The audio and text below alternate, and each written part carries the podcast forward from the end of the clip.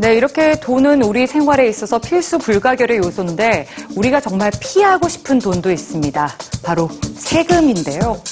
납세는 모든 국민의 의무이기 때문에 언제나 부담이 될 수밖에 없지만 최근 미국의 여러 주에서 비만을 척결하겠다며 탄산음료에 소다세를 도입해 논란이 되기도 했습니다. 자, 이처럼 역사 속에는 더 기이한 세금들이 많았다고 하는데요. 재미있는 세금의 역사 지금 만나보시죠. 국가가 공동체 운영을 위해 국민으로부터 거둬들이는 돈, 바로 세금입니다. 그 정의에서도 알 수 있듯이 세금은 인류가 농경사회로 진입하고 국가를 형성하면서 등장한 것으로 알려져 있는데요.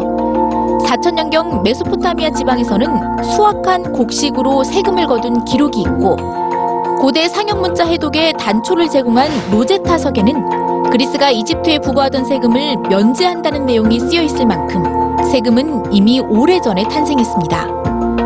이후 국가는 국민으로부터 세금을 걷어들이기 위해 기상천외한 방법들을 동원하기 시작하는데요.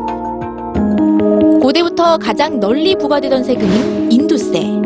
소득에 관계없이 머릿수에 따라 징수할 수 있다는 편리함 때문이었습니다. 특히 그리스 아테네에서는 하층 계급에 인두세와 비슷한 신체세를 부과했는데요.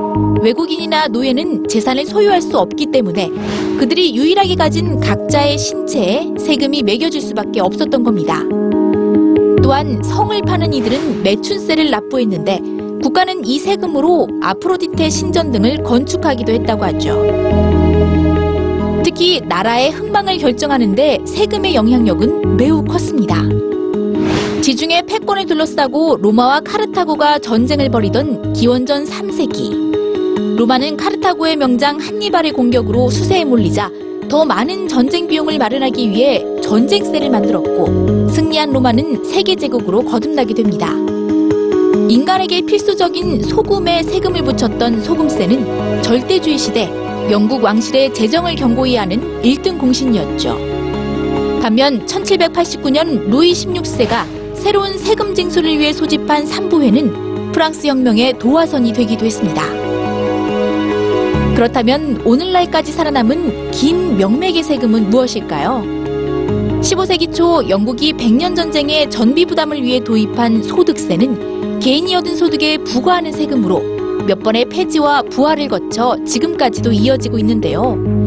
역사 속에는 소득, 즉 재산에 부과하는 기이한 세금들이 많았습니다. 프랑스 필리프 사세는 난방용 화로에 세금을 부과하는 화로세를 신설하는데요. 징수관들이 화로에 수를 세기 위해 집안을 수색하자 사생활 침해 논란이 일었고 이에 영국에서는 창문세를 도입하기 이릅니다. 부잣집에는 창문이 많다는 논리로 부과되기 시작했지만 사람들이 창문을 봉쇄하거나 아예 창문이 없는 집을 찾으면서 창문세도 결국 18세기에 폐지됐죠. 곧바로 바통을 이어받은 것은 모자. 귀족들이 화려한 모자를 많이 소유한다는 점에 착안해 급기야 모자에 세금을 매기는 경우까지 발생합니다. 독특한 명목의 세금은 오늘날에도 탄생하고 있는데요.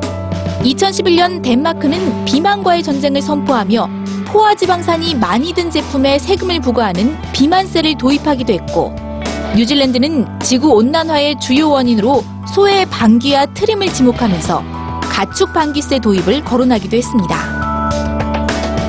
세금은 이처럼 시대가 당면한 문제를 반영하며 다양하게 변화해 왔는데요. 행복하다면 내야 하는 행복세. 언젠간 이런 세금이 등장할 날도 있겠죠?